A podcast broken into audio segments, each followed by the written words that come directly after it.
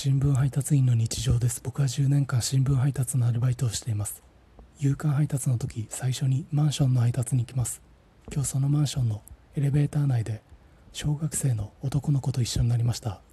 その男の子が水筒を持っていたんですけどその水筒にデザインだかシールだかわからないですけどなぜかショベルカーの絵が入っていました。そのショベルカーの絵の入った水筒を見た影響からか今日配達区域内でガス管工事が3カ所水道管工事が1カ所電気工事が1カ所行われていました。かなりの足止めを食らいました。